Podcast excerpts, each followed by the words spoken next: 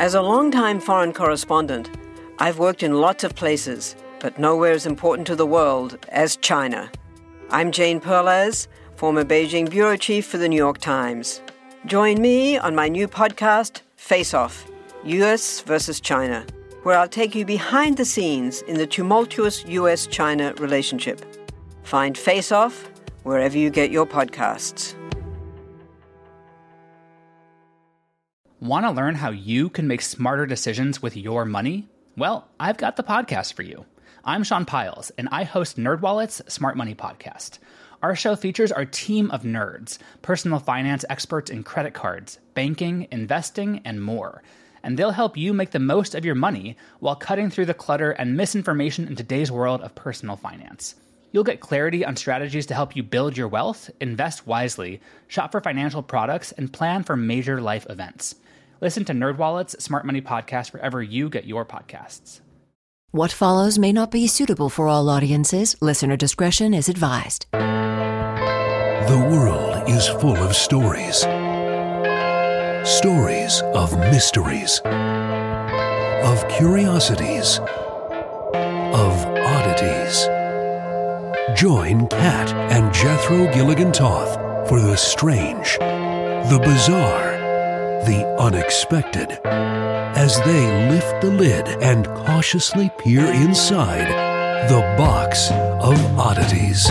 Woo, what a week. Yeah, it's been uh, an interesting adventure. We, as we posted on social media a week or so ago, we are moving to a new network and sometimes migrating nearly 600 shows from from one hosting platform to another gets a little complicated. Yeah, and there have been a few hinky things going down, but we are working with uh, IT to try to get that resolved as quickly as possible. Hopefully, by the time you're hearing this, it will be resolved. But one of the issues was uh, both networks were playing commercials. Yeah, which was not the goal. Yeah. And by the way, we're not getting paid by either network for those commercials.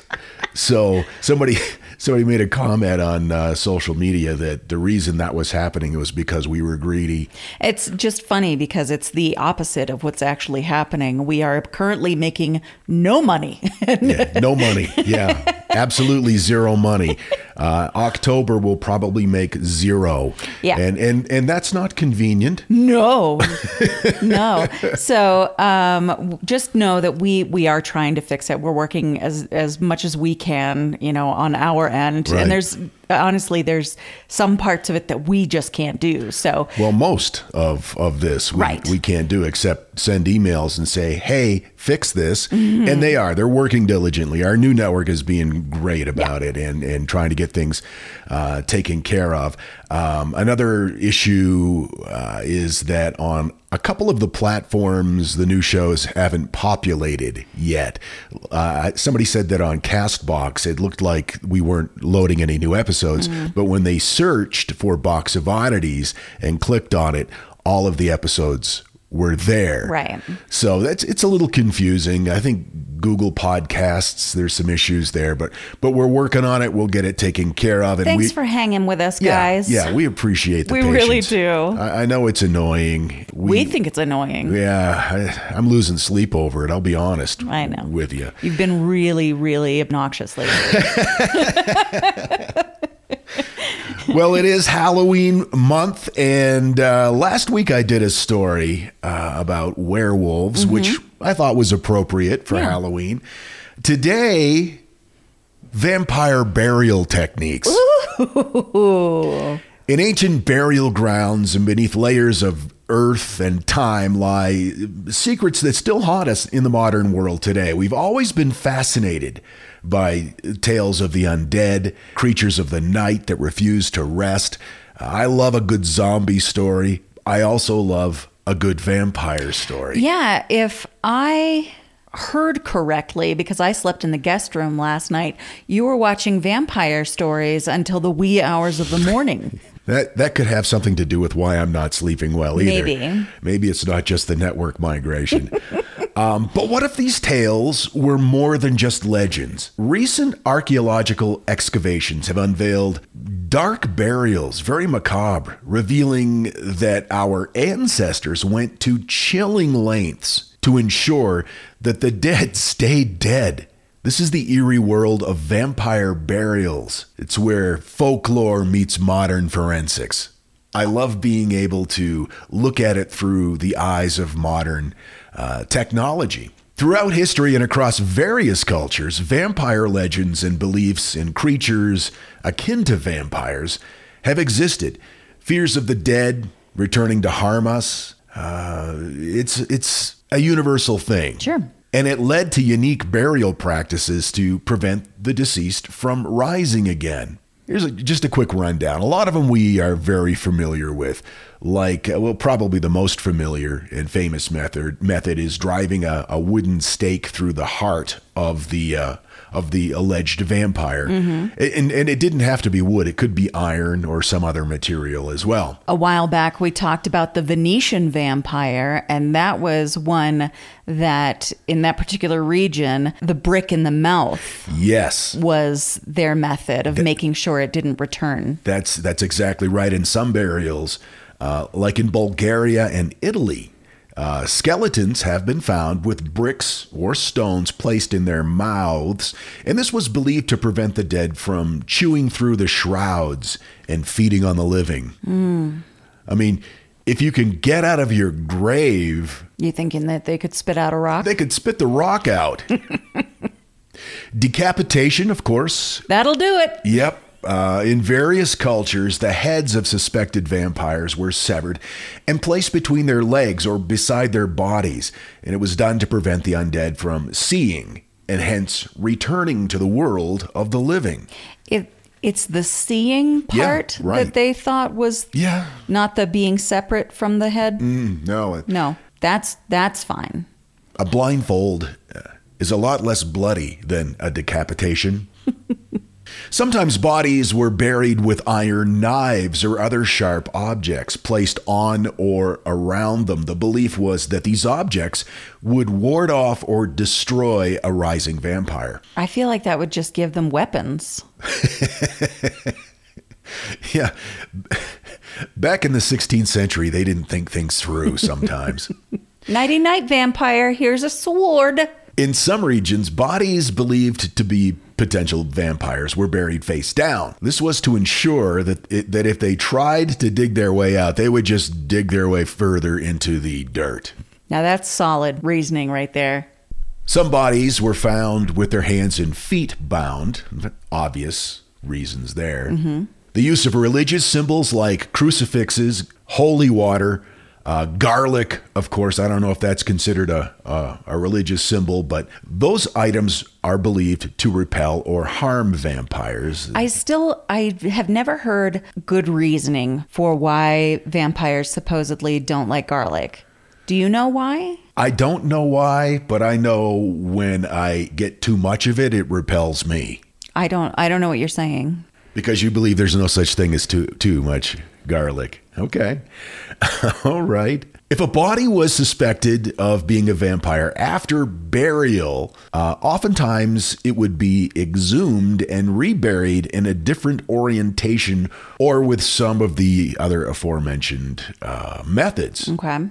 In some cases, to prevent a vampire from, from rising from the grave, the grave itself would be desecrated. They would place heavy stones on it or big slabs of rock and anything they could find that uh, they thought would keep the vampire in its grave. And they would also isolate them. Suspected vampire corpses might be buried, quite often, in fact, outside of regular cemeteries or in isolated areas, keeping them away from other people, both living and dead. Okay. Sometimes when they they did exhume the bodies, they would see that uh, the body inside had moved or showed signs of disturbance, and that obviously was is part of the natural process of decay.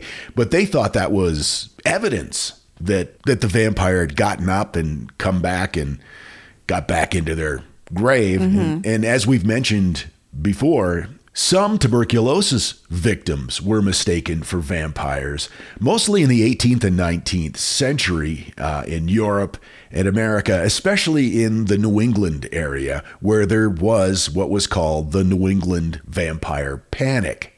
And there's several reasons for this. In the pre modern era, the cause and spread of tuberculosis was not well understood. People were unable to explain why, when one family member fell ill from the disease, other members of the household would also fall ill. So they were thinking that this person had become a vampire and was sucking the life force out of people nearby. Tuberculosis, especially in its advanced stages, can produce symptoms that might seem vampire like. Uh, things like pale skin, wasting away of the body, uh, bloody sputum from the severe coughing, uh, the sunken eyes and the thin appearance of those with advanced tuberculosis could easily fit the profile of a vampire. Sure. Or what we think of as the stereotypical vampire. Mm-hmm. In an effort to prevent further deaths in a family affected by tuberculosis, communities would sometimes exhume the bodies of those who had previously died. If the body was found to be unusually well preserved or had liquid blood, in its mouth, which is a natural occurrence as fluids can be forced through the mouth during decomp, it would be deemed a vampire. Mm. Now, recently, an archaeological dig in Poland has found an entire vampire graveyard. Oh, so they didn't just keep them away from the regular old buried folk. They made a whole new graveyard. In in Poland. Yeah, that's what appears to have happened. Graves have been unearthed that point toward ancient practices aimed at preventing the dead from returning. Now, like we were talking about, different parts of the world have different variations of the vampire legend. In Polish folklore, the vampire is not always a suave, cloak wearing guy like Dracula. In Slavic folklore, it often represents a restless soul, a person who has died under unusual circumstances, or someone who led a wicked life. And these undead beings were believed to pose a threat to the living by spreading disease or causing other harm. Mm. Well, Nosferatu, yes, as we know, That's means perfect. disease carrier. Perfect example. Now, what makes the recently unearthed graves in Poland stand out are the various preventive methods employed to stop the vampires from rising. Some skeletons were found with iron objects, such as sickles placed around their necks or hips. And of mm. course, as we mentioned, iron uh, was believed to have protective properties. A sickle around the neck would also behead the vampire should it try to rise, setting a little vampire sickle trap. Right. Don't sit up, Dracula. Take that, wet bandit. Some of the bodies they have unearthed had rocks placed under and in their jaws, likely to prevent them from biting. Uh, wooden stakes through the body, that's a common find in this particular graveyard, especially the heart or the legs. I'd always heard heart, but I'd never heard leg. Maybe they thought it would pin them down or something. Now, is this burial site near a church? No, it is outside of a community. It's not. Uh, it's not near any populated or well-traveled area. At least at the time they were using it for a vampire graveyard. Wouldn't that make it a cemetery and not a graveyard then? Or am I? Uh, do I have my terminology backwards? No, I think you're right. I, I think you're right. I, I, I, chose graveyard because it just sounded creepier. No, you're you're not wrong. A few skeletons were buried face down, which is another indication that they believed that this this person had been a vampire. Mm.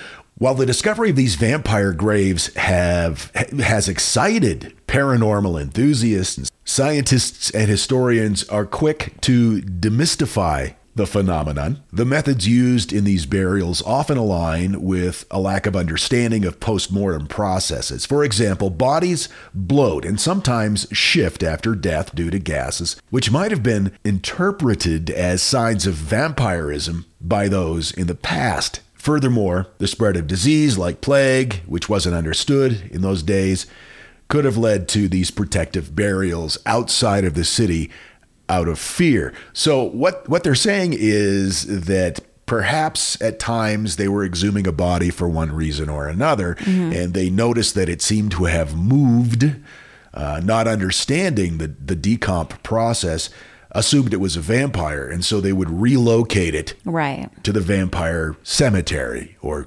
graveyard. I prefer that word. Sure, that's fine. These graves show the powerful grip that superstition had on past societies, and they provided insight into how our ancestors dealt with the unknown, especially the mysteries of death and disease. Yeah. In today's world, increasingly dominated by science, these discoveries are a fascinating bridge to a time when fear played a significant role in daily life. For Poland, these graves are not just archaeological findings, but they are a window into the mind of people who are long dead themselves. Mm. It's fascinating. My source information Smithsonian and Atlas Obscura. Very interesting. I've got to tell you, the longer we've had our Aura frame, the more I love it. I have kids, and they live about 3,000 miles away, and my daughter is expecting a child, and she has been sending me updates on her baby bump through the Aura frame. And since I can't be there to experience it with her, it's the next best thing. And speaking of mothers, if you're looking for the perfect gift to celebrate your mom in your life, Aura frames are beautiful Wi Fi connected digital picture frames. It allows you to share and display unlimited photos. It's super easy to upload and super easy to share photos with the Aura app. And here's the thing if you're giving Aura as a gift, you can even personalize the frame with preloaded photos and memories. We love Aura frames, and living so far away from family, thanks to Aura, it's the next best thing. It's like it's like almost being there. And right now, Aura has a great deal for Mother's Day. Box of Oddities freaks can save on the perfect gift by visiting auraframes.com to get $30 off plus free shipping on their best-selling frame. That's a U R A frames.com. Use code oddities at checkout to save. That's A U R A frames.com and use code oddities at checkout. And you will save. Thanks, Aura Frames, for bringing my family a little bit closer. This message is sponsored by Greenlight. You know, as your kids get older, there are some things about parenting that gets easier. I remember once hearing my sister tell my little niece, if you put your pants on, I'll give you some Fresca. And when kids can start to reason that they get something if they do something right, it's a lot easier to manage them. Having that conversation about money with your kids, that's not the easiest thing in the world. Fact is, kids won't really know how to manage their money until they're actually in charge of it, and that's where Greenlight can help. Greenlight is a debit card and money app made just for families. Parents can send money to their kids and keep an eye on the kids' spending and savings, while kids and teens build money confidence and lifelong financial literacy skills. Your kids will learn how to save, invest, and spend wisely thanks to the games that teach kids skills in a fun, accessible way. When I was a kid, I had expected chores and then I had bonus chores. And bonus chores were where I earned money. And so if you're thinking, like, hey, my kid should be doing stuff around the house, yeah, no, you're not wrong. But maybe there's extra ways that they can learn how to be a successful financial money person. What was one of the bonus chores that you had to do? Rub my mom's feet. And what did that pay? I don't know, like a quarter or something. Millions of parents and kids are learning about money on Greenlight. It's the easy, convenient way for parents to raise financially smart kids and families to navigate their life together. Sign up for Greenlight today and get your first month free when you go to greenlight.com slash oddities. That's greenlight.com slash oddities to try Greenlight for free. Greenlight.com slash oddities. And now, that thing in the middle. Today's thing in the middle, one of our favorite things to examine the origins of commonly used phrases. Number five, chew the fat. I've always wondered about that phrase. Originally, it was a sailor's term. This phrase refers to the days before refrigeration when ships carried food that wouldn't spoil. One of them was salted pork skin, mm, and that was considered mostly fat. Sailors would only eat it if all the other food was gone, and they would often complain as they did. The idle chatter became known as chewing the fat. Number four, steal someone's thunder.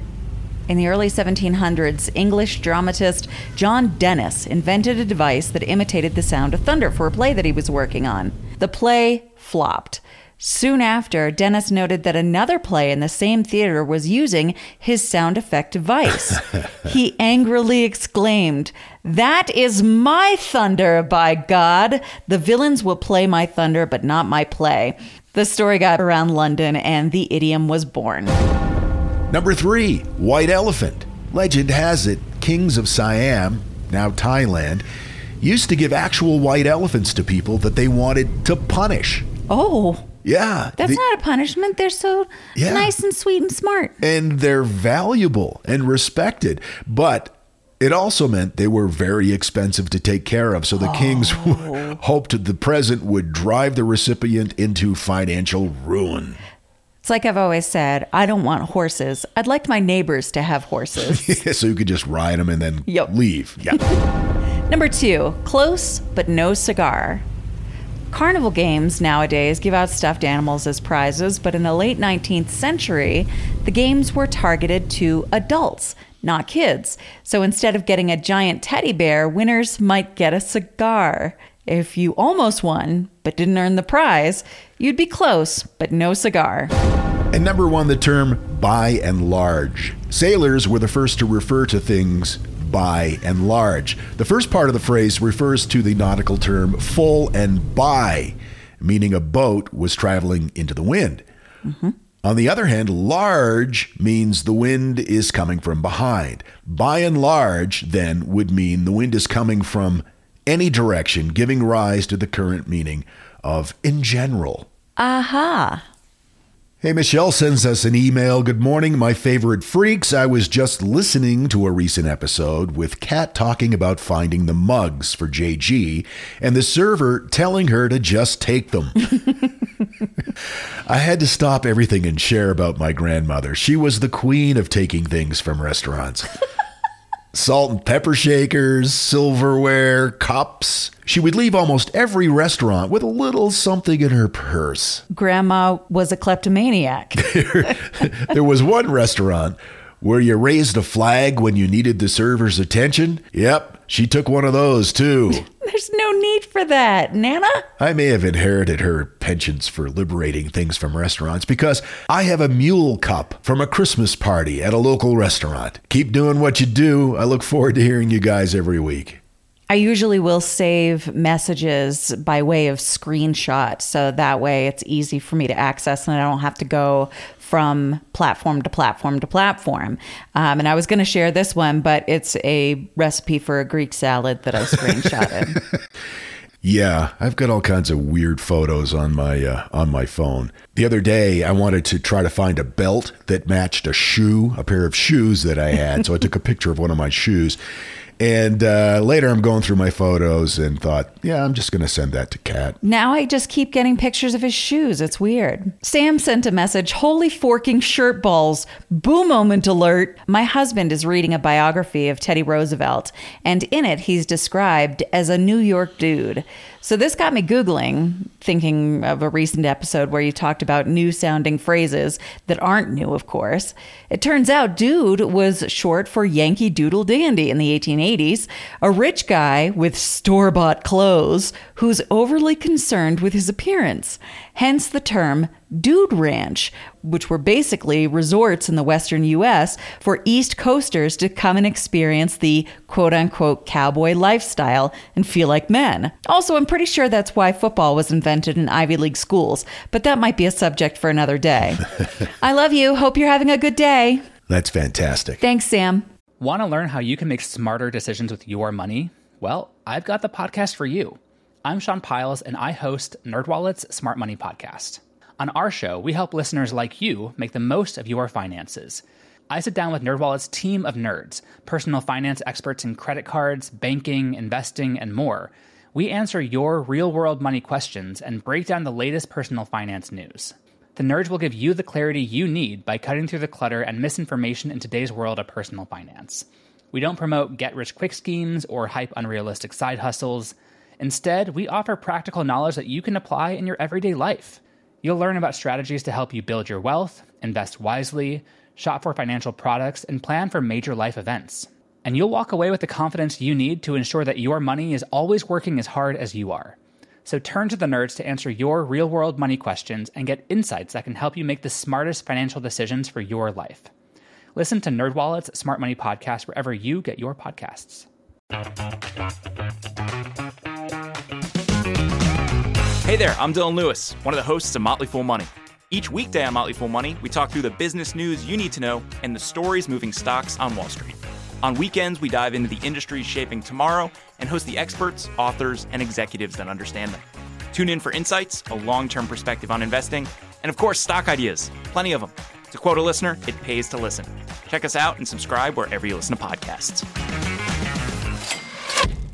The curator was at a party a few weeks back where he learned that a woman in the neighborhood subscribes to this podcast, but had no recollection of hearing the curator weird about her house fire that night. Don't you think? This is The Box of Oddities. Reverend Alfred E. Smith, editor in chief of the Catholic Review, called this the truest ghost story ever told. Ooh. As described in The Mystery of the Wizard Clip, a published account from 1949. Adam Livingston migrated from Pennsylvania, where he had previously owned a significant amount of land. Curiously, his Pennsylvania property was plagued by a series of unfortunate events, including the loss of several cattle and the destruction of his barn in a devastating fire. The exact reasons behind these calamities remain unknown. Now, of course, this story has been recounted by many over the years, and that comes with some discrepancies. So I will do my very best. If you knew Adam and he told you this story differently, I'm terribly sorry. In 1790, Adam Livingston relocated from Pennsylvania to West Virginia. He purchased 70 acres of land near Opequon Creek. He led a tranquil and fairly uncomplicated life in his new surroundings. Now, around 1794, the story goes, a traveler, some say a tailor, arrived at the farm during a storm. It was storming something terrible, and the traveler requested lodging for the night. Out of hospitality, Livingston offered a place to stay, but the stranger's health inexplicably deteriorated over the following days. Eventually, the stranger became so ill, he implored Livingston to summon a Catholic priest to administer at the last rites. Is this one of those innkeeper who poisons their clients story? It is not. Okay. Have had a few of those though. I love them. Okay, don't sound so excited. People died. Yeah, but it was a long time ago. Now, this region had few Catholics and priests were scarce. Moreover, as a Lutheran, Livingston held a profound aversion toward the Catholic faith and its practices. It was said that Livingston's father was forced out of Germany due to religious persecution by Catholics, and he vehemently declared no Catholic priest will ever set foot inside this house. He said that to the dying guy? I don't know if he said it to the dying guy or if he just said it. Muttered it under his breath. Right. Flargen, second Flargen, Sadly, the sick stranger passed away without receiving his last rites or absolution, and Livingston held steadfast to his convictions.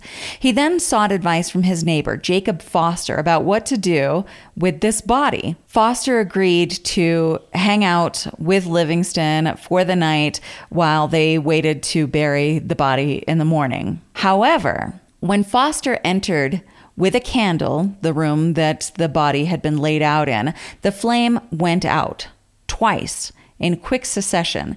So he went out into the kitchen, he got another candle, lit it, went inside, and again the flame went out. Livingston said, You know, this obviously, this shopkeeper sold me faulty candles, which I didn't know was a thing, mm. but uh, that's the word on the Livingston Street. But this situation frightened Foster. He did not like the idea that there, for no reason, these candles were, were all going out as soon as he entered the room with this dead body.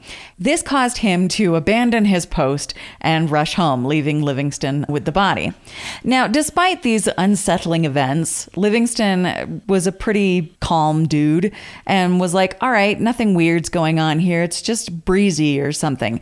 So later in the evening, he's laying in bed next to his sleeping wife and he pondered the candle mystery, seeking a logical explanation. Is the dead body still in the other room? Yes. Just snuggled up with his wife with a corpse nearby. Well, I mean, you can't, eh, sometimes you don't have any options. I'd move him out to the barn or something, or at least some sort of storage shed. He's just going to let him hang out in the next room for a bit. All right. All right. While Livingston is laying in bed, he hears galloping horses passing by his window.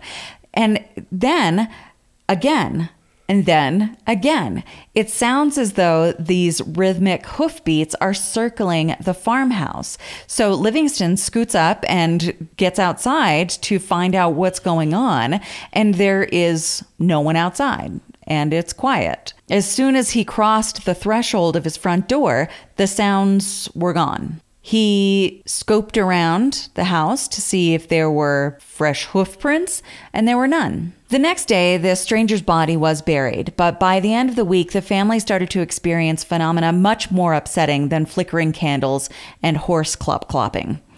Livingston's troubles continued as his cattle fell victim to puzzling ailments. Hmm. His carefully cultivated crops began to wither. Each morning, he would visit his hen house for eggs, only to discover lifeless birds chickens, ducks, geese, some of them with their heads completely severed. Ooh. Initially, he suspected a mischievous prankster, which is a weird thing to suspect at first, because who pranks someone by killing their birds? That's weird. That's not a prankster. That's a serial killer in the making. But reports indicated that Livingston's wife said she saw the head of a duck seemingly detach as if cut by an invisible force. Huh. The peculiar instances escalated further. Dishes and pottery started to fly off of shelves, shattering upon impact on the floor. On one occasion, while Livingston and his wife sat by the fireplace, a blazing log propelled itself outward without any apparent cause, and strange clipping sounds began to fill the air. Clipping? Clipping sounds, the sounds of scissors. Oh my God. The Livingstons began to find their clothes inexplicably sliced to pieces. Boots, shirts, and saddles, even, suffered the same fate, often bearing crescent shaped cuts. Are there ghost scissors? I guess so. The sound of the phantom scissors clipping persisted day after day, hour after hour, and often the same half moon shaped hole was found. Holes were even found cut into the blanket that Livingston and his wife had been sleeping under at night. So they woke up in the morning? And there were crescent shaped holes cut in their blanket. Wow. An often repeated tale tells of a visitor who safeguarded her new silk cap by wrapping it in a kerchief while inside the Livingston house, only to discover upon her departure that the cap had been cut to shreds, while the handkerchief and the pocket that it had remained in was still unscathed. This incident gave rise to the name Wizard's Clip for the property, with the crescent moon symbolizing an occult connection. Huh. Adam Livingston sought the assistance of Protestant ministers, but none could afford a solution. Eventually, he had a dream instructing him to seek out the McSherry family, who were devout Catholics. The McSherrys informed Livingston about a frontier missionary named Father Dennis Cahill, and he would be nearby in a town called Shepherdstown conducting Mass. Reluctantly, Livingston invited Cahill, this Catholic priest, to his home. As, as we said before, he was not fond of this idea. But, I mean, he was running out of clothes. Cahill came to the home, prayed, and used holy water, and this temporarily halted the hauntings. Reverend Dmitri Galitzin also visited the Livingston residence in 1797 to investigate the disturbances. After witnessing the events for three months, Galitzin became convinced of their authenticity. Galitzin and Cahill returned to the Livingston home, performing an exorcism that caused the house to shake as if numerous wagons were rumbling by. Finally, after this joint exorcism, and after Cahill celebrated Mass in the house, the haunting ceased. Not long after, though, the Livingstons experienced a different kind of haunting that they called the voice. Now, this is where Blake Shelton and Christina Aguilera came to their home and judged singing competitions. I'm just kidding. That's obviously not what happened. Anyway, Livingston invited Cahill back to the home to deal with this mysterious voice, which there are two stories connected to. Either neighbors said that the voice was very rude and suggested that anyone who didn't go to Mass and pray and convert to Catholicism was doomed to hell. Or they say that the voice was very sweet and gentle and encouraged the family to convert to Catholicism. Hmm. Subsequently, the Livingstons converted to Catholicism. Yeah, I would have probably, right after the log flew out of the uh, fireplace, seriously considered that. In February of 1802, Livingston deeded a portion of his land to the Catholic Church, now known as the Priest's Field. The land was granted in perpetuity with the condition that a member of the clergy must always be present and any profits be used for church construction or repairs.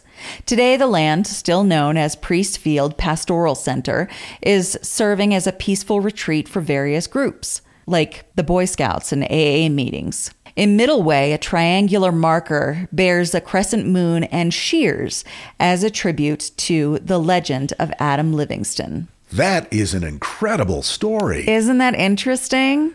I mean, it's obviously Catholic propaganda, but it's fun. I got my information from Wizard's Clip, An Extraordinary Truth or a Convenient Lie by Donna Joy, Atlas Obscura, Journal of the Bizarre, and MiddlewayConservancy.org. That is a classic ghost story. And speaking of ghost stories, it won't be long. Our Halloween special will air. It's going to be a two parter. Yes. If you want to squeeze your story in, we are still for a couple more days accepting submissions. Just record your story in your own words on your smartphone and send it to us. It's that easy. Curator at theboxofoddities.com. Thanks for hanging out with us. We'll see you next time, and hopefully by then, all of these technical issues will be solved. Until then, keep flying that freak flag. And fly it proudly, you beautiful freak. And so, let it be known that the Box of Oddities belongs to you, and its fate is in your hands. Therefore, it's been requested by those to whom I report to beseech you for assistance. We ask but one thing of you to provide a five star rating and a positive review. True, that is, two things. However, tis merely a five star rating and a positive review. Also, subscribe to us. Okay, so three things is all we ask. Three things and three things only.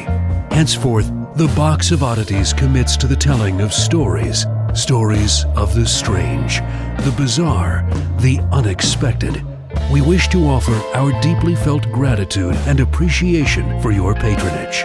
TheBoxOfOddities.com. Copyright 2023. All rights reserved.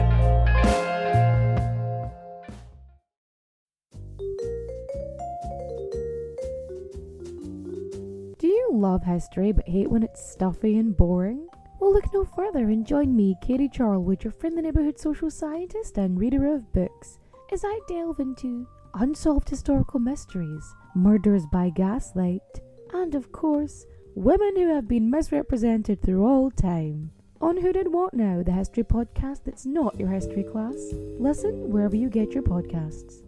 Have you ever wondered how inbred the Habsburgs really were? What women in the past used for birth control? Or what Queen Victoria's nine children got up to? On the History Tea Time podcast, I profile remarkable queens and LGBTQ plus royals, explore royal family trees, and delve into women's medical history and other fascinating topics. Join me every Tuesday for History Tea Time, wherever fine podcasts are enjoyed.